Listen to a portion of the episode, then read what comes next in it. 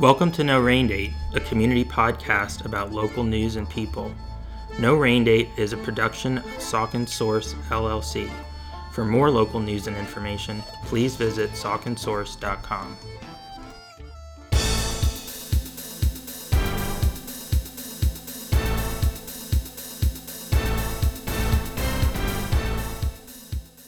Hello, and welcome to episode 40 of No Rain Date, your local news and interview podcast. I'm Josh Popichak, the host of No Rain Date and the publisher of Saucon Source, here with some of the headlines that have dominated the news for the week ending February 6th, 2021. Weather has been the biggest story of the week after a very uneventful January in which there was very little snow February came in like a lion for sure. Actually, a big snowstorm that people are still digging out from struck on Sunday, January 31st, but it didn't really get going until the following day. And it didn't end until Groundhog Day, February 2nd. It was more than 48 hours of continuous snow, so it kind of felt a little bit surreal in that sense.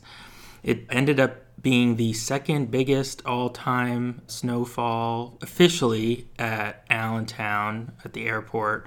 However, for some places throughout the Lehigh Valley, it may have been their biggest snowfall ever. I know that Nazareth made the national news. They were mentioned on CNN because they got over 36 inches, at least at one spot.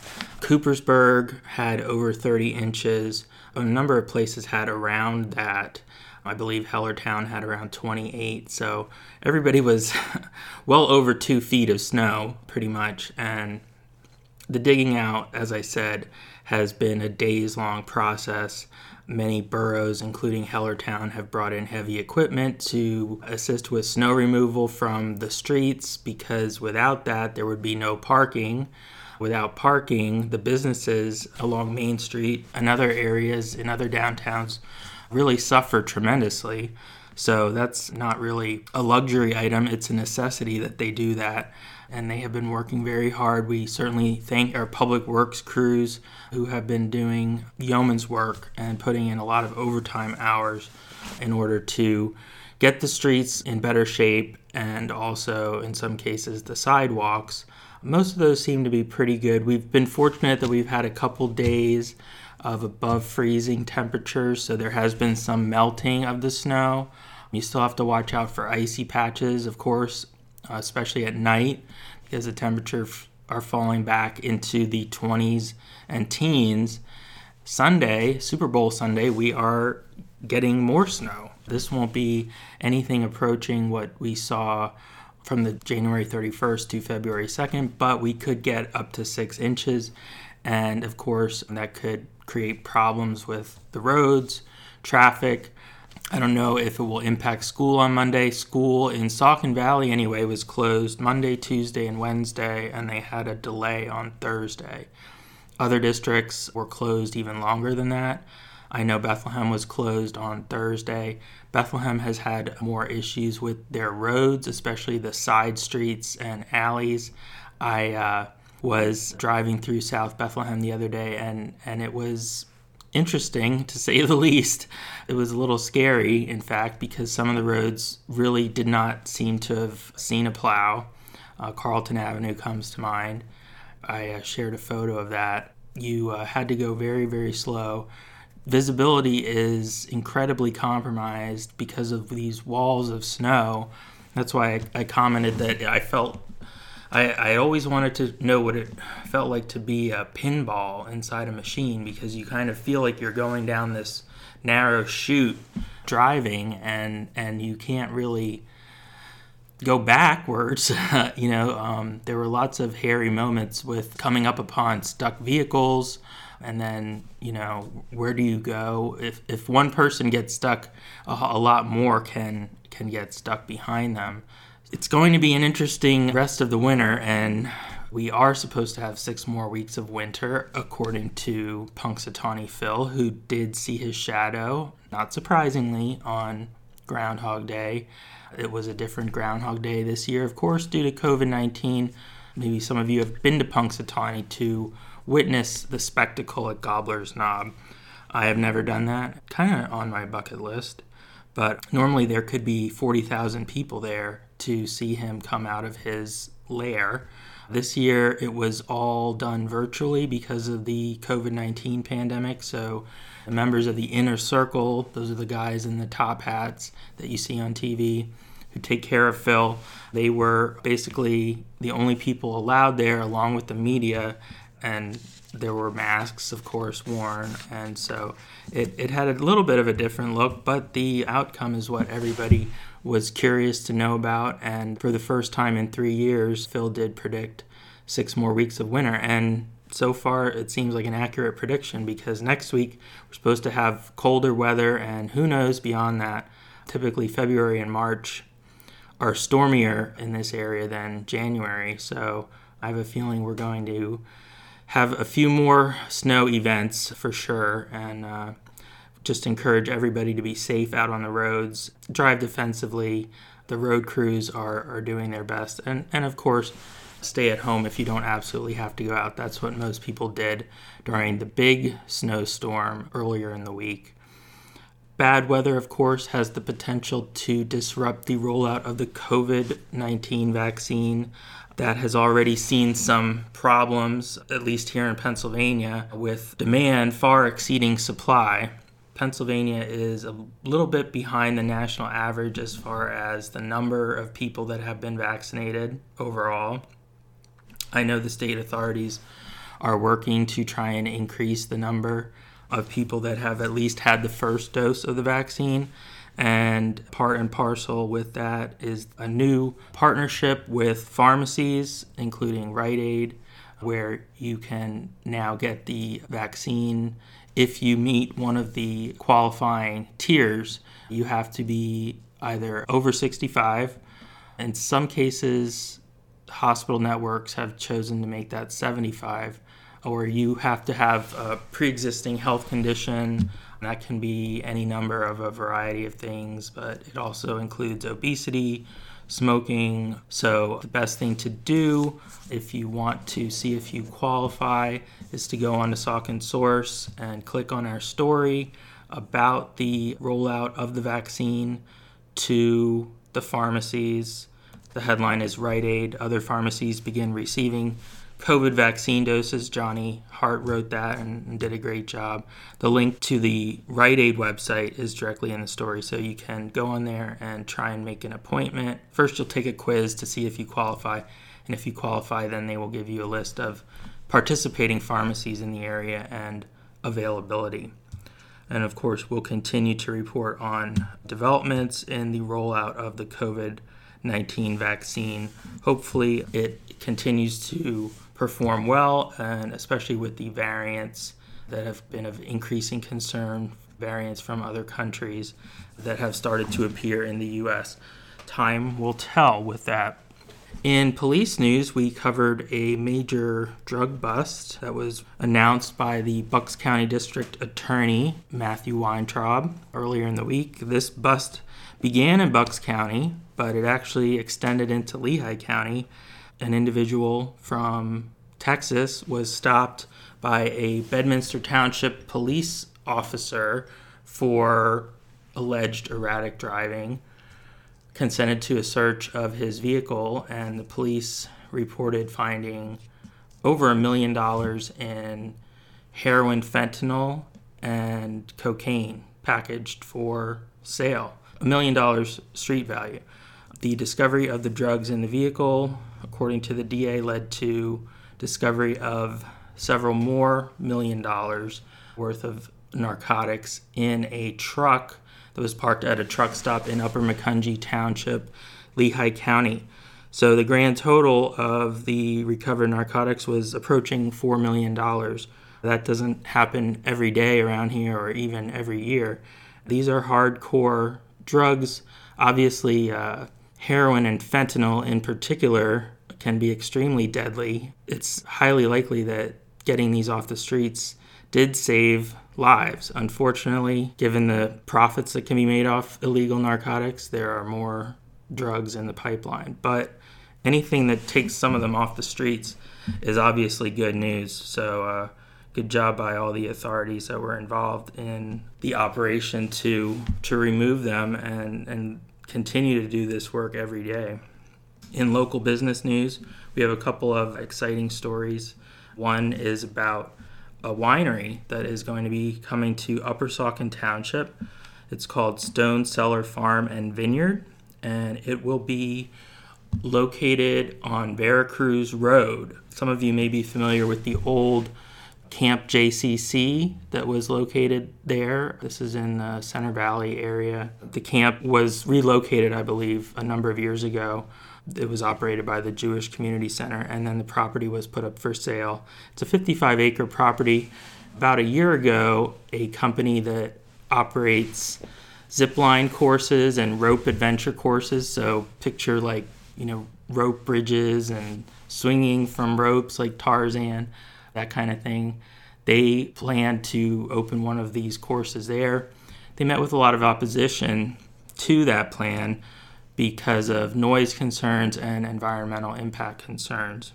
Ultimately, that fell through, that proposal, and the property was sold to the current owners, who, as I said, plan to have an operational vineyard on the site with a tasting room, a retail store, and possibly some activities. It's a beautiful location for a winery. I drove past it on Saturday.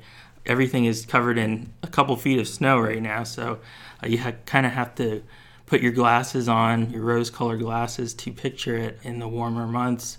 But it certainly will be appealing for uh, wine lovers, and it joins a number of other wineries in the Lehigh Valley area, which is becoming quite well known for grape growing. There's a Lehigh Valley Wine Trail. Of course, we have Black River Farms right here in Lower Saucon Township that's been open for several years now and, and highly successful as a winery. So it's exciting to see that the community is growing. And the other business news that we shared is from Hellertown, where a new dining destination has opened. The Vibe Nutrition opened at 650 Main Street in mid January. So they've been open for several weeks now. They specialize in nutritional based meal replacements, including shakes, smoothies, energy drinks, smoothie bowls, and coffee drinks. And I'm a coffee lover, so I've really only had the coffee drinks there. They are fantastic. Amazingly, they only have two grams of sugar. You would not know that from tasting them, and they they come in all different kinds of flavors from caramel mocha to peppermint to chai, I think. I mean, there's just a lot of different flavors. There's so many combinations that you can come up with there. And it's just a great warm atmosphere. Conveniently located very close to Saucon Source, about two doors away. If you were familiar with the area, the last business there was Off the Trail, a cafe that operated for a few months last year in 2020. And then before that, there was another cafe type business, the coffee shop company, also operated there for a relatively brief period. So uh, we're certainly hoping that the Vibe Nutrition is here to stay for a while. It would be great to see the community support them as, as I know they will and get out there and, and give it a try. It's definitely something new and different for Hellertown, and that's always exciting. We have a number of, of restaurants, of course, in the downtown, but nothing quite like this. I'm sure they'll have a outside tables probably in the warmer weather right now. Uh, they have a few tables inside. It's a big space, so there's plenty of room to spread out. Of course, masks are required when going in there. You know the drill due to COVID 19, but everybody's just so friendly and, and welcoming, and, and I think you're really going to want to check it out. Regardless of what your health level is, the drinks I had are delicious. I'm looking forward to trying other products there. On the health news front, we have a story about mammography campaign that has been launched by the Bradbury Sullivan LGBT Community Center in Allentown. And this began in January and it's continuing into the spring with a number of online free webinars being presented in partnership with local libraries such as Emmaus Public Library, Kutztown, Nazareth. The great thing is that these are online and they're accessible to everybody. So you don't have to worry about driving anywhere or being a, a library card holder at that particular library. The information is for everybody. And we have an interesting story about what inspired this. It's really partly due to the fact that, and I didn't know this, mammography rates, screening for breast cancer, is significantly lower for members of the LGBT community. That's an unfortunate statistic. They want to, of course, increase the accessibility and awareness of the importance of mammograms for everybody, obviously, but also members of the LGBT community who may be at higher risk due to other factors like lifestyle choices, such as uh, smoking is at a higher level typically. Uh, that's mentioned in our article. We have all the dates listed for the upcoming online presentations, information sessions, so you can sign up for them, put it on your calendar, and hopefully get some good information and uh, get yourself uh, scheduled for a screening if you if you fall into a category where you would need one. Finally, we had the pleasure this week of presenting our final donation from our Holiday Lights contest and tour fundraiser to the New Jerusalem Food Bank in Lower Saucon Township. Many of you I know are familiar with them. They do a great job of helping to feed families all year round. They're more needed than ever. Pastor Lisa Burrell was there to accept our check for $300, and she said that in the past year, the number of people using the food bank has increased by about 25%. They're, they're serving about 100 families a month now, so they definitely need the support. They have information on the New Jerusalem Church website about how you can help and like I said, everything is is helpful. The other donations that were made possible by the lights contest and our co-sponsors Blair Custom Homes Incorporated and Bob's Valley Wide Carpet Care. Those went to the Allentown Rescue Mission and the Center for Animal Health and Welfare. And I was able to distribute those last week just before the snowstorm. So each organization received $300 to help them with their missions, respectively. I'm just thrilled that I was able to use my platform to help support these fine organizations. And I'm thankful for you participating in the contest. If you did that, I hope you had fun. If you didn't this year, the plan is to have it again in 2021 and make it even bigger and better. And hopefully by then, COVID will be somewhat of a thing of the past and, and we'll have more of an ability to get out and about and celebrate the season than we did last year. But of course, it is a COVID safe activity to, in your car, go and view some holiday lights. So, so that will always be the case. You'll find a little article about the donation that we made on Saucon Source, along with lots of other news from the week and announcements about upcoming things to look forward to. So, thank you for joining us through these 40 episodes of No Rain Date. Whether you're a long-time listener or new to the podcast, we appreciate your listening. And next up is our interview with Corinne Goodwin of the PA Trans Equity Project. Here at Saucon Source, our mission is to provide information and make it as available as possible to the people in our community a large part of that is a public service. And we're grateful for the support we have from local advertisers because that revenue helps keep the information flowing to you, our readers and listeners.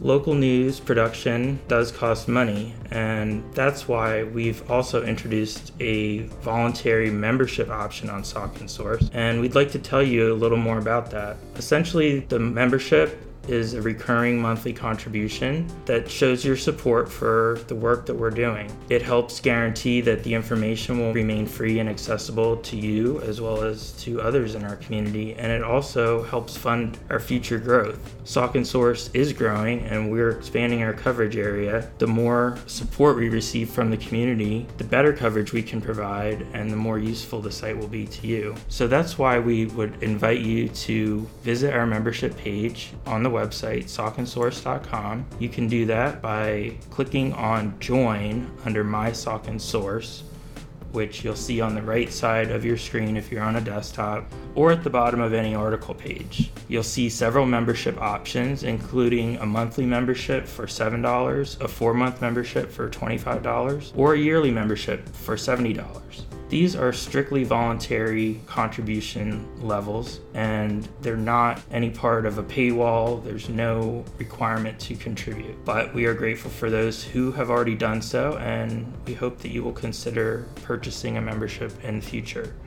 Doing so is quick and easy. You can do it securely online and you can cancel at any time. Thank you again to all our current members and thank you for considering becoming a future member. It's my pleasure this week on No Rain Date to welcome Corinne Goodwin, who's the executive director of the Eastern Pennsylvania Trans Equity Project and Lehigh Valley Renaissance. Welcome and thank you for joining us on No Rain Date. Thanks for having me, Josh. Appreciate it. Absolutely. I was excited to learn recently about your organization. I think I actually saw a profile of it in a, in a local publication I get called Fig Bethlehem. There were a bunch of different nonprofits profiled in that particular issue. But I was really fascinated to learn more about, you know, your mission and how you help members of the trans community locally and I wanted to start off by asking you a little bit about the history of the organization and, and how it came to be, and then we'll get into like how you are helping people in, in many different ways. Sure. So actually, Eastern PA Trans Equity Project, we're uh, an outgrowth of Lehigh Valley Transgender Renaissance. So Renaissance has been a support group for people of transgender experience in the Lehigh Valley since 1992, hmm. and largely operated, you know, under the radar. So for you know, literally decades, you know, the only way that you could get to go to a Renaissance meeting is if you knew somebody who knew somebody, uh, usually a therapist who happened to know how to get a hold of the, the leaders of the group. Mm-hmm. And about five years ago, we decided that we wanted to do more than just be a support group that met once a month for supporting trans folk. We started by offering scholarships to transgender people to attend conferences that are focused on helping to support trans folk. And then we really branched out to want to do a, a number of other things. And so in 2019, we founded the uh, Eastern PA Trans Equity Project as the a 501c nonprofit. You know, our mission is to help support transgender people so that you know really they can do more than survive, but that they can really thrive. Our motto is life starts now. So our mission is to empower trans people and to build strong community and to promote social justice. And uh, really have a vision of being you know the go-to resource for trans folk in the eastern Pennsylvania area. We currently serve trans people in eight counties, so Lehigh and Northampton, as well as Berks, Bucks, Montgomery, Monroe, Carbon, and Schuylkill counties. And effective in April, we'll be adding Luzerne and Lackawanna County as well. So we'll be serving a third of the state at that point. Wow. Yeah, that, that is a pretty a sizable area for sure. You mentioned five years ago. In the last five years, I mean, how how do you think has the work gotten easier? Because it seems like we've we've had more public discussion about issues related to transgender, especially with Caitlyn Jenner. I, I guess you know was a, a big news story at the time, and and other individuals too. Has that sort of changed the dynamic? Do you think? So that's a that's a great question. So and like you know so many things that you can see it from two sides. So without a doubt, over the last oh five, even going back maybe ten years, you know, trans people have become much more visible, and you know we can use Caitlyn Jenner as a as an example of that, where we actually sort of timed our opening up our support groups where you know we built a website and you know, started becoming more public about who we are and, and trying to become available for the trans population in the area about the same time that Caitlyn Jenner publicly came out as a person of trans experience. And whether it's because of her coming out along with some other individuals that were very public, or because we decided to open up and let people really know that we were here in a public manner. You know, our monthly meetings, you know, went from, you know, an average of, you know, maybe a half a dozen to eight people coming to a monthly meeting to 40, 50 people coming to a monthly meeting. So with that type of demand, you know, we really felt the need to expand services. So I think what the extra visibility has done is it has brought the subject of trans rights and trans existence to the forefront, just like the conversations around gay marriage brought gay rights really very much to the forefront in the 90s and early 2000s. And so, as an example, if you go back 10 years ago, 16% of the American populace said that they had known or met somebody of trans experience. That number has literally doubled to 32% in the last couple of years. And so with visibility comes a little bit of danger sometimes, but it also, you know, creates conversation and it creates familiarity. And when we get more familiarity and the trans experience and the trans community just becomes more and more normalized, then ultimately good things happen because of that. Right. And that was sort of my follow up question for that about what you just mentioned how the visibility is obviously a great thing, but it can have it can be a double edged sword in that it can result in pushback and like for example last year I, had a few stories about oh a local school board member who was you know mm-hmm. tweeting transphobic type incendiary material how do you work with members of the of the trans community and allies, you know, to sort of fight back against that because it can be, you know, alarming for many people to realize that somebody they've elected to represent them is, is expressing those views and particularly when it's in a school district where, you know, children, their education could be affected. Yeah, so I think it's important almost to back up just for a second and really talk about who trans people are and where they are. So if you look at the Lehigh Valley and, you know, and surrounding communities here, there's a, a better part of a million people who reside here. And depending on which studies you look at, the number of transgender people in the Lehigh Valley ranges from a low number of 6,000 to a high number of 20,000 people. Hmm. Um, and actually, even one, stu- one study would indicate that it can be as high as 30,000 people who are gender diverse. So that means that if you think about it and you equate it with other minority groups, for example, trans people are just as common as people with red hair hmm. and or people with blue eyes or people who are left-handed right? You know, we're, we're, we're approaching that level of commonality. The difference is, is that, you know, we all know somebody who's got red hair. And the truth is, we probably all know somebody who's trans. They just haven't told you yet. And so when we start having conversations with people about educating them about the trans experience and who trans people are, we start off with that kind of analogy. And then we talk about how, for example, in our support groups that we run, we have people who are lawyers and doctors, we have people who are politicians, we have people who are truck drivers and mechanics and business owners, people who come from every single walk of life. We are just as diverse as the community that's out there. We're just not always out because of the stigma that's associated with being trans. So, you know, certainly in my personal case, you know, I am out and I'm loud and I'm proud and I go and talk to groups all the time mm-hmm. uh, to try to educate them about the trans experience because what we know is that when you know we're in a group of oh, 30 med school students. Or a year or so ago, uh, we were in front of a thousand teachers in the school district. That you know we're going to convert some minds in that in that building, and then those people will start to convince their peers as well. So we really try to work as an evangelist to try to make sure that people understand why inclusivity is important and what what those types of behaviors are that create an inclusive environment where people can thrive.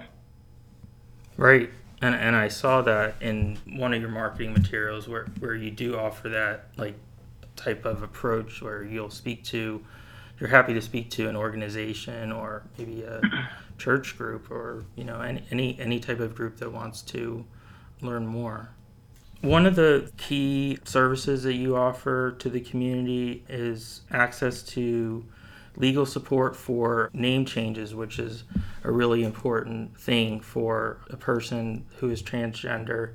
Why is that so critical, and, and why are there significant obstacles to that in some cases? Yeah, so our name change program is one of a number of different empowerment programs we have, but it's probably our biggest and most popular one right now. And if you think about your name and you think about your identification and the number of times that you have to share your name and share your identification. So, for example, if you want to apply for a job and get a job, at some point you're going to need to pull out your identification and show it to the people in the HR department or to your prospective employer. If you are applying for an apartment, many landlords require that you show legal identification so that they can do a background check. When you do that background check, that background check is going to be in your legal name, not in your chosen name. If you want to go to Wegmans and buy a six pack of beer, you have to show your ID. If you get caught at a, a traffic stop because you're speeding, you have to pull out your ID. And even if you you know, outwardly, you know, no one would know that you're a person of trans experience if your ID doesn't match. You know, when you're checking into a hotel or you're renting a car or you're buying cold medicine at the local drugstore, you're automatically outing yourself as a person of transgender experience, mm. and that can be dangerous. You know, the, the rate of violence against people of trans experience is 67% more than it is for any other group in the United States of America. Last year, 48 transgender people, mostly trans women of color, were murdered just because of who they are.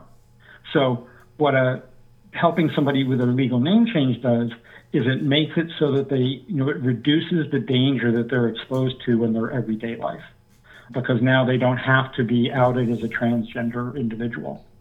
And so while we're not lawyers, you know, we are transgender people helping other transgender people. This past year, we helped 75 people with completing their legal name change. Hmm. And we provided financial support to about 30 of them mm-hmm. to help them with the costs of, of getting a name change. So, in the state of Pennsylvania, for example, if you don't hire a lawyer, you do everything yourself through the court system, it costs about $500 to change your name. And that's money that a lot of people don't have. So we, we help them with the mentoring and we help them with paperwork and we help them with funding.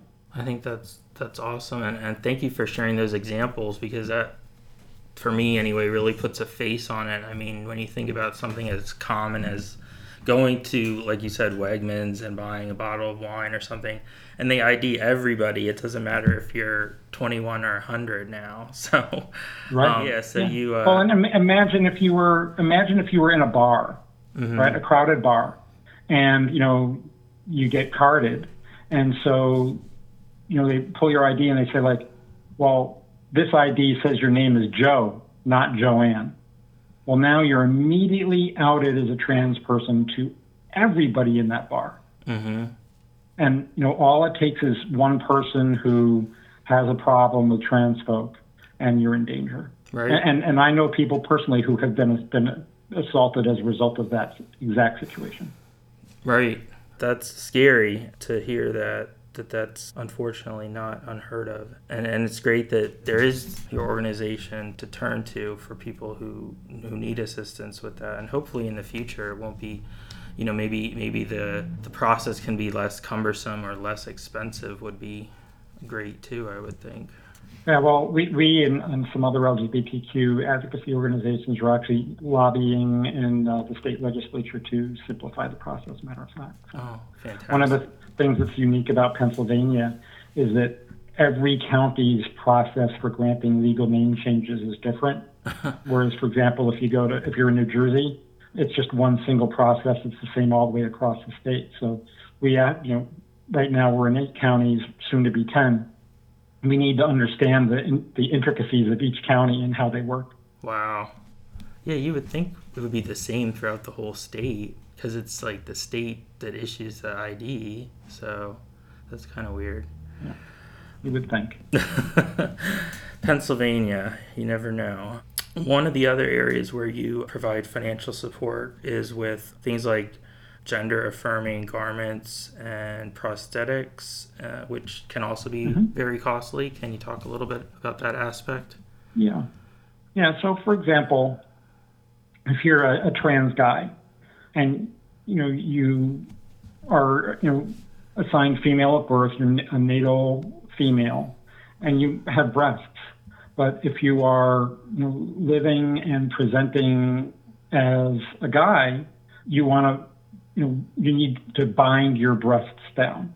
And so that can be done safely or it can be done dangerously. You know, the dangerous ways are that people use duct tape. The mm-hmm. safe ways is that safe ways that you buy a spec, you know, a garment specifically designed to help you bind your breasts so that you don't hurt yourself, but that you can still present in your true gender and work and function and shop and do everything else that you need to do, that all of us need to do in our day to day lives, you know, and be comfortable doing so. You know, if you're identify as a trans woman, you might need breast forms, you know, and there are other, you know, things that people might need that, that you know, as a trans woman might need to, for example, to disguise, you know, the bulge in the pants, mm-hmm. for example. So, so we help people with those garments, and we also help people if you know you're transitioning and you need a wardrobe, for example, to go to work and go to your job and you need new clothing, we help people with that as well.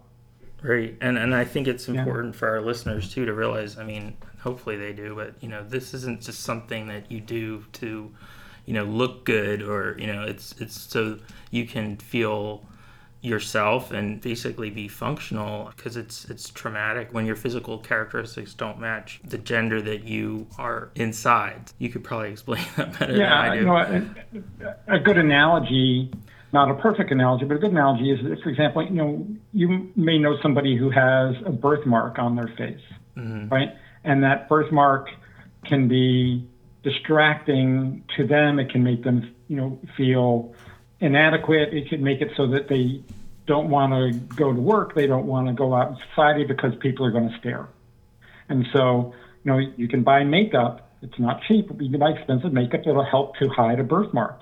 It's really the same type of thing, right? It's, it's just making it so that you feel more comfortable in your body so that mm-hmm. you can go out and function in society. Right. No, that's a good a good analogy for that.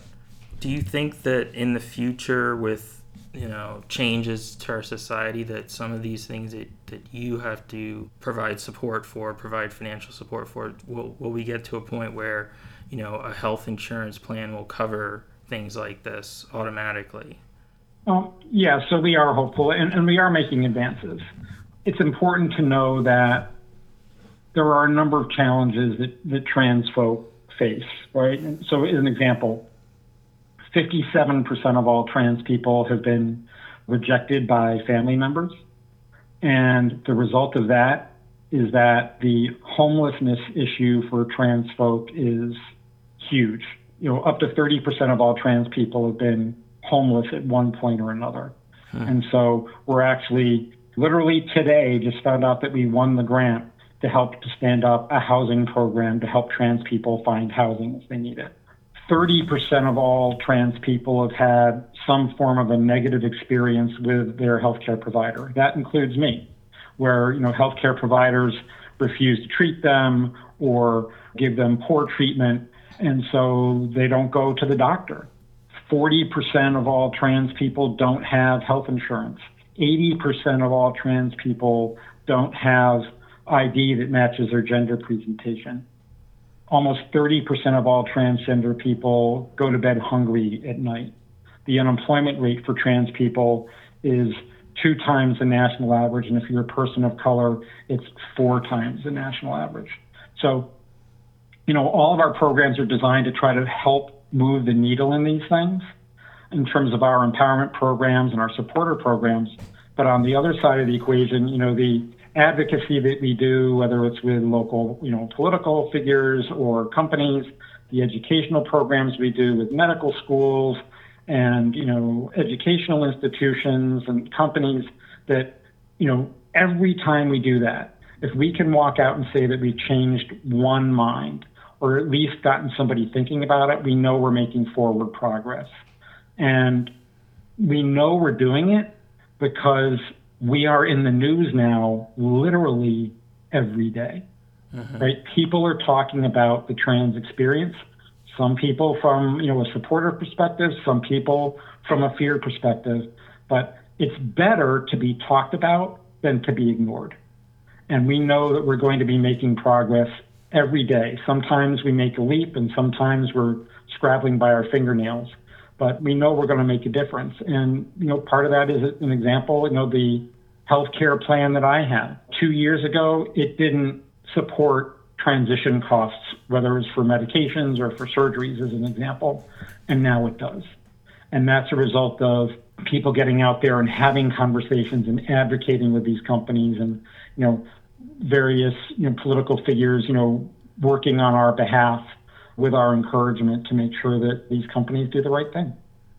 Right. I was going to ask like how important is like legislative support, whether it's at the state level or the federal level, and we obviously have a new presidential administration in power now that appears to be more certainly sympathetic towards these issues than the prior one. Do you think that that will accelerate, you know, the, the change?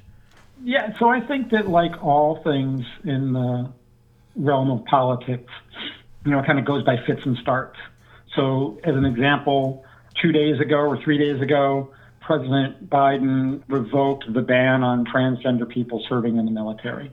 Mm-hmm. On the other hand, today, our state legislature voted to defeat an amendment to the state constitution. By the way, they've done this now for, I want to say it's 12 years in a row where an amendment to the state constitution has come available that would protect LGBTQ trans people from discrimination in employment and public accommodations and in housing. And yet again, the Pennsylvania state legislature defeated that. Mm-hmm. So it's great that we have our president, for example, out there advocating for us on every day but we know we need to get a national, we need to get the Equality Act to pass at the national level that would, you know, protect not only LGBTQ people, but it would protect pregnant people from discrimination in public accommodation and employment and housing and medical care. But you know, as we all know, you know, there's been you know the Civil Rights Act since 1964, and yet discrimination against you know people of color is still a real problem. Mm-hmm. So the laws are important because they give us legal recourse, but more important is changing attitudes, and you can't legislate that. Right. That's a that's an excellent point. Children, you know, obviously are, are the future of those attitudes. One of the things I saw that is that you have a, a kids summer camp for transgender kids. Is that something that's done every year, or are you able to do that? Well, right so now? actually, it's a, it's actually a new program for this year. And while we don't run the summer camp, what we're doing is we're sponsoring two kids to go to a trans affirming summer camp, oh, so they can be around other trans kids and have a great summer camp experience that's safe and and fun. Right. Well, that's fantastic. So yeah, that's a new that's a new program for us this year. Along with we also just issued our first college scholarships, or we're helping to send trans kids to school. So Wonderful. You know, the, gradu- the, the, the rate of trans kids going to college is significantly lower. Matter of fact, over 40% of all trans kids say that they could never go to college because of who they are. And so we're giving a $2,500 scholarship every year to one trans student. And that may not sound like a lot, but if a student is going to Northampton Community College or Lehigh Carbon Community College, that pays for an entire year's tuition. Yeah. So you know, we'll help them go to school so they can pay it forward. Right, right. I mean, education is a huge part of the the puzzle. So that's wonderful. How do you fundraise for these, you know, scholarships? And you mentioned getting a grant. Is that sort of like one of the main ways you're able to Yeah, pass so on the support? Yeah, we, we fundraise a number of different ways. So this past year, about 50% of our revenues were raised were truly grassroots fundraising. So people giving us $5, $20, or maybe $100 at a time. So that was about half of the monies that we that we earned. In some cases, we are able to get grant money. So I mentioned earlier that we just got a grant to help with housing and crisis assistance. We got a donation specifically from an individual contributor, but specifically for food assistance this past year, especially during COVID. We didn't want anybody to go hungry. So somebody can come to our website, person of trans experience or the parent of a trans kid, and apply, and we'll make sure that they get the grocery store gift cards, help make sure that they're fed. And then we do get some grant money as well in support of our name change program. But easily half of our money is you know, individual contributions contributions, and we invite people to go to our website and please help us out. So Right. every dollar counts. And you know, our, our philosophy is, you know, sometimes you go wide and sometimes you go deep. And these empowerment programs, you know, whether it's the name change or, you know, helping somebody get housing or that college scholarship, I mean, these are things that can change the course of somebody's life and, you know, help them to, like I said earlier, do more than survive. We want them to thrive. Right, right. Are there any other programs that you offer that you wanted to highlight or services that, that we didn't touch on yet? Well, I, I would say that, you know, so we have three, soon to be four support groups for trans folk and their family members. So we have Lehigh Valley Transgender Renaissance, which is open to anybody of transgender experience. We have a program called Beyond the Binary, which is specifically for people who are gender non binary. We have a partners group, which is for spouses and partners of trans folk, because, you know, when a trans person transitions, their family members do too. And then we will have launching in late March a uh, support program specifically for trans people of color called Pride in My Pigment. And then on top of that, we have a huge listing on our website of, you know, trans affirming physicians and doctors and therapists and, you know, where you can go get your hair done and, you know, all the stuff that trans people are looking for, voice therapy and, and you name it, that really the types of services that trans folk need. You know, we had almost 4,000 people access those services last year. Wow, that's that's impressive and, and fantastic. Your website is patransequity.org. You're also, of course, on social media where people can connect with you on Facebook and Instagram. As far as like the programming, is that all primarily done through like Zoom or, you know, like the peer support groups right now? Yeah, yeah. Right now, all support groups are operating virtually. We hope to get back to doing in-person meetings at some point down the road, but we want to make sure that it's done in a safe manner. Right. I do want to say that March 31st of this year, so not too long far from now, is the International Transgender Day of Visibility. Mm-hmm. And we are doing a community education event on Transgender Day of Visibility via Zoom. It'll also be streaming on Facebook Live, where we'll have a panel of transgender people as well as the mom of a trans kid who will be talking about their experiences as members of the trans community. And members of the general community will have an opportunity to send their questions in and have them answered. So people can can you know learn more about us. Oh, that sounds like that, a great. Yeah, we have a Facebook event on our page where people can register for that. I'll have to do that because that sounds like a, a, really cool thing and uh, to put it on the calendar. Thank you for, for sharing that with us. And and I also saw that there's a big annual conference, I believe, in Philadelphia. Is that every year? Yeah, so you know, last year it was canceled, unfortunately, but there are actually two large conferences that we have programming around. The first one is the Keystone Conference, which takes place usually every March in uh, Harrisburg. Uh, and again, you know, COVID has uh, put a little bit of a kibosh on that. Mm-hmm. But we sponsor minimum of two people to go to that conference. It's a four day conference every year where they actually stay at a hotel and have access to all kinds of resources. And then the Philadelphia Trans Wellness Conference, which takes place in August of every year, is the largest conference of its type in the world. Over 9,000 transgender and gender non binary people attend every year. We have a, a rideshare program where we'll you know rent the bus and take you know 30 people down to the conference for free.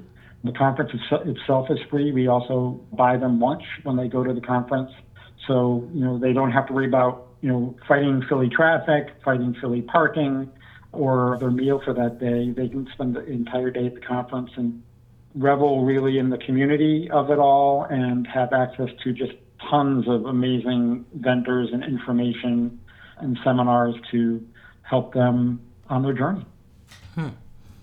Sounds great. One other thing I wanted to ask was whether you have something like a newsletter that goes out or anything that people could subscribe to to stay up to date on on like future events. Yep, absolutely. So actually if people go to our Renaissance website, which is www.renaissancelv.org, they can sign up for our monthly newsletter. We're sending it out to about 700 people a month right now. You know, it usually is about a dozen pages of information, everything from, you know, what all of our support groups are and when they are, to articles and news pieces, to poetry and other information that people might be interested in. So, yeah. Great. Absolutely. So, definitely check that out. Visit two websites renaissancelv.org and patransequity.org. Thank you so much for joining us, Corinne. This has been really a helpful interview and, and educational for me, and I'm, I'm sure for many of our listeners too. Thank you. It's been my absolute pleasure. We've been recording No Rain Date since late 2019, and we've produced a fair number of episodes at this point. We would love to hear your feedback about what we're doing. What makes you tune in every week? What ideas do you have for interview guests? Is there something that you think the podcast is missing? Feel free to share your thoughts, whether they're good, bad, or indifferent with us. You can do that by emailing Josh at josh at sauconsource.com. No Rain Date is a local news and information podcast, and we focus on the Saucon Valley. However, our guests are from the Lehigh Valley and beyond. So please try and keep that in the back of your mind when you're thinking about ideas for future episodes. Thank you.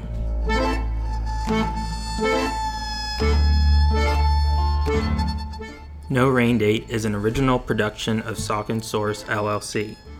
Our theme music is provided by This Way to the Egress. For more great music by them, be sure to follow This Way to the Egress on Spotify. Thank you for listening.